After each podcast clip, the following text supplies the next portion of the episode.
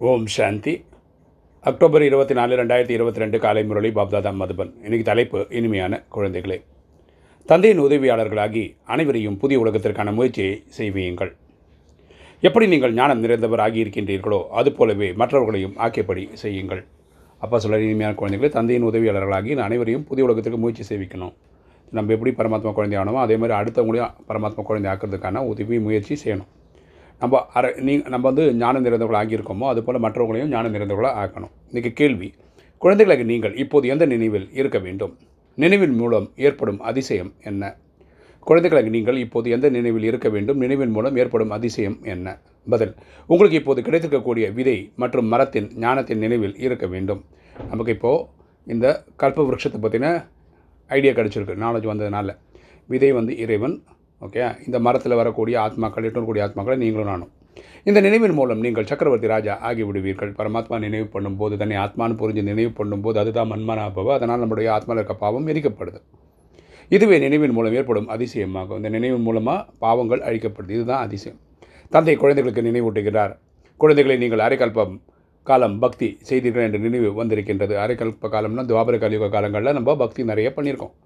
இப்போது நான் உங்களுக்கு பக்தியின் பலனை கொடுப்பதற்காக வந்துள்ளேன். அறுபத்தி மூணு ஜென்மம் பக்தி செய்ததுக்கான பலனை பரமாத்மா இப்போ நமக்கு கொடுக்க வந்திருக்கிறார்.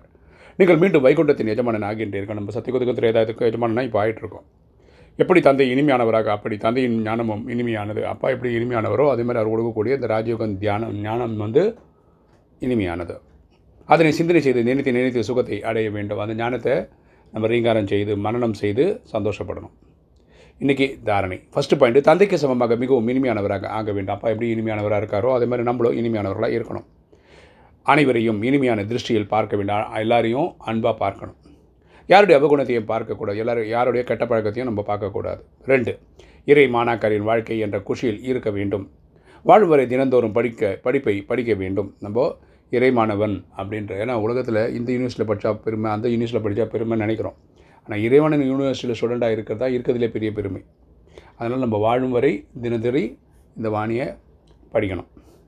வரதானம். அன்பு என்ற அக்னியின் மூலம் ஒரு தீபத்திலிருந்து பல தீபங்களுக்கு ஒளியேற்றக்கூடிய உண்மையான தீபாவளியை கொண்டாடக்கூடிய குலவிளக்கு ஆக்குக. அன்பு என்ற அக்னியின் மூலம் ஒரு தீபத்திலிருந்து பல தீபங்களுக்கு ஒளியேற்றக்கூடிய உண்மையான தீபாவளியை கொண்டாடக்கூடிய குலவிளக்கு ஆகுக விளக்கம் பார்க்கலாம்.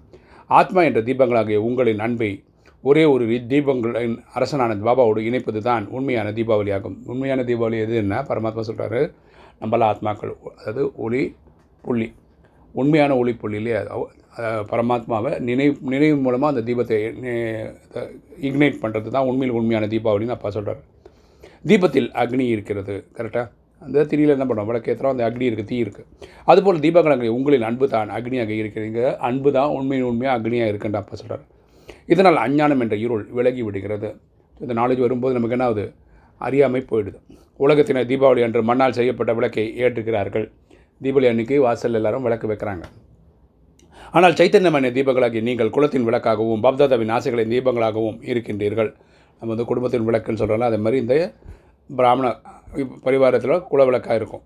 அப்பாவின் ஆசைகளில் தீபங்களாகவும் இருக்கும். ஏன்னா அப்போட ஆசை என்ன? சத்தியகோத ஸ்தாபனை பண்ணணும் யார் வழியாக பண்ணுறார் நம்ம வழியாக பண்ணுறார் உங்களுடைய ஒரே ரசனை நிலையாக எரும் நிலையில் இருந்து கொண்டிருக்கிறது. ஒரே நிலையில் இருந்து கொண்டிருக்கிறது.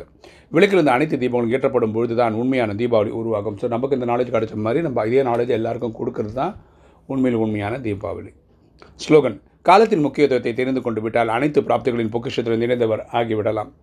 காலத்தின் முக்கியத்தை தெரிந்து கொண்டு விட்டால் அனைத்து பிராப்திகளின் பொக்கிஷத்தில் நிறைந்தவர் ஆகிவிடலாம். காலத்தின் கட்டாயம் நமக்கு தெரிஞ்சிச்சுன்னா காலத்துடைய ரூல்ஸ் அண்ட் ரெகுலேஷன் தெரிஞ்சதுன்னா அதுக்கேற்ற மாதிரி நம்ம ஒர்க் பண்ணுவோம்.